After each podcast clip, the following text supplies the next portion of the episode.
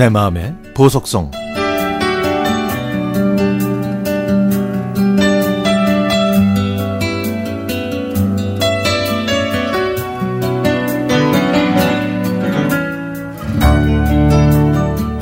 저는 20대 초반에 메이크업 학원을 수료하고 화장품 회사에서 사회생활을 시작했습니다.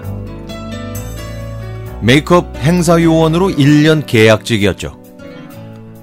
봄 시즌에 맞춰서 기초 화장품과 색조 제품이 나왔고 신입사원들은 조를 나눠서 여러 곳을 돌아다니며 야외 장비를 설치하고 행사를 시작했습니다.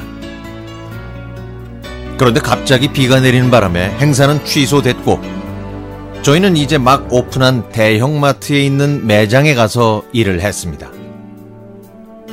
그 매장에서 일하는 긴 생머리와 날씬한 몸매, 바비 인형처럼 눈이 큰 모델 같은 언니를 보게 됐습니다. 저 안녕하세요. 오늘 일하러 온 전현미라고 합니다. 아, 네. 연락 받았어요. 어, 미안하지만 오늘 물건이 좀 많은데 같이 정리 좀 할 수 있을까요? 그 예쁜 언니와 저는 몇 시간 동안 열심히 매장을 정리한 다음에 차를 마시면서 이런저런 대화를 나눴습니다. 근데요, 언니 정말 예뻐요. 어, 눈이 매력적이라 그런지 꼭 바비 인형 닮았어요. 호 호호호호호. 호. 현미 씨도 예뻐. 이게 저와 언니의 첫 만남이었습니다. 몇 개월이 지나서 여름 시즌에 저는 다시 그 매장에 가게 됐습니다. 그 언니는 여전히 그 곳을 지키고 있었지만 그날은 왠지 표, 표정이 좋지 않더라고요. 무슨 일이 있냐고 물어봤더니 그 전날에 육아 문제로 신랑이랑 다퉜다고 하더라고요. 그러더니 저한테 갑자기 레몬 소주 한 병을 사오라는 겁니다. 손님이 없어서 구석으로 간 언니는 몰래 그 레몬 소주를 마시기 시작했죠. 그리고 저한테도 마셔보라고 권유해서 저도 얼떨결에 먹어봤는데 아 이게 몰래 먹어서 그런지 달달한 게 아주 맛있더라고요.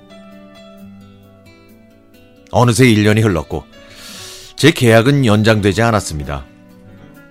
제가 다른 회사에 입사를 앞두고 있을 때 언니한테 전화가 왔습니다. 자기 몸이 안 좋다며 며칠만 일을 해달라고 부탁을 하더라고요.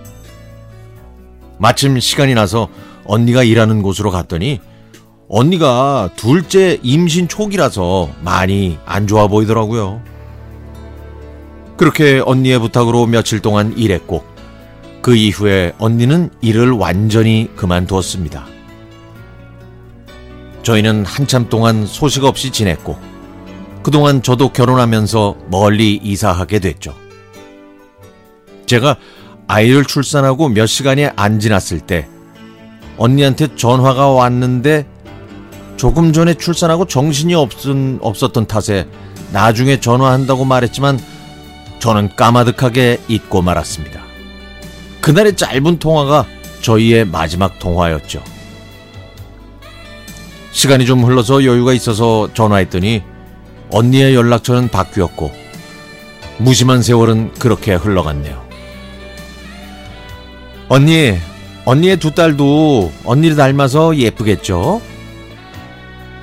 언니가 지금 어디서 어떻게 지내는지 정말 궁금합니다. 이 노래 제목 때문인지 저는 요즘도 이 노래를 들으면요. 자꾸 그 언니가 떠오르네요.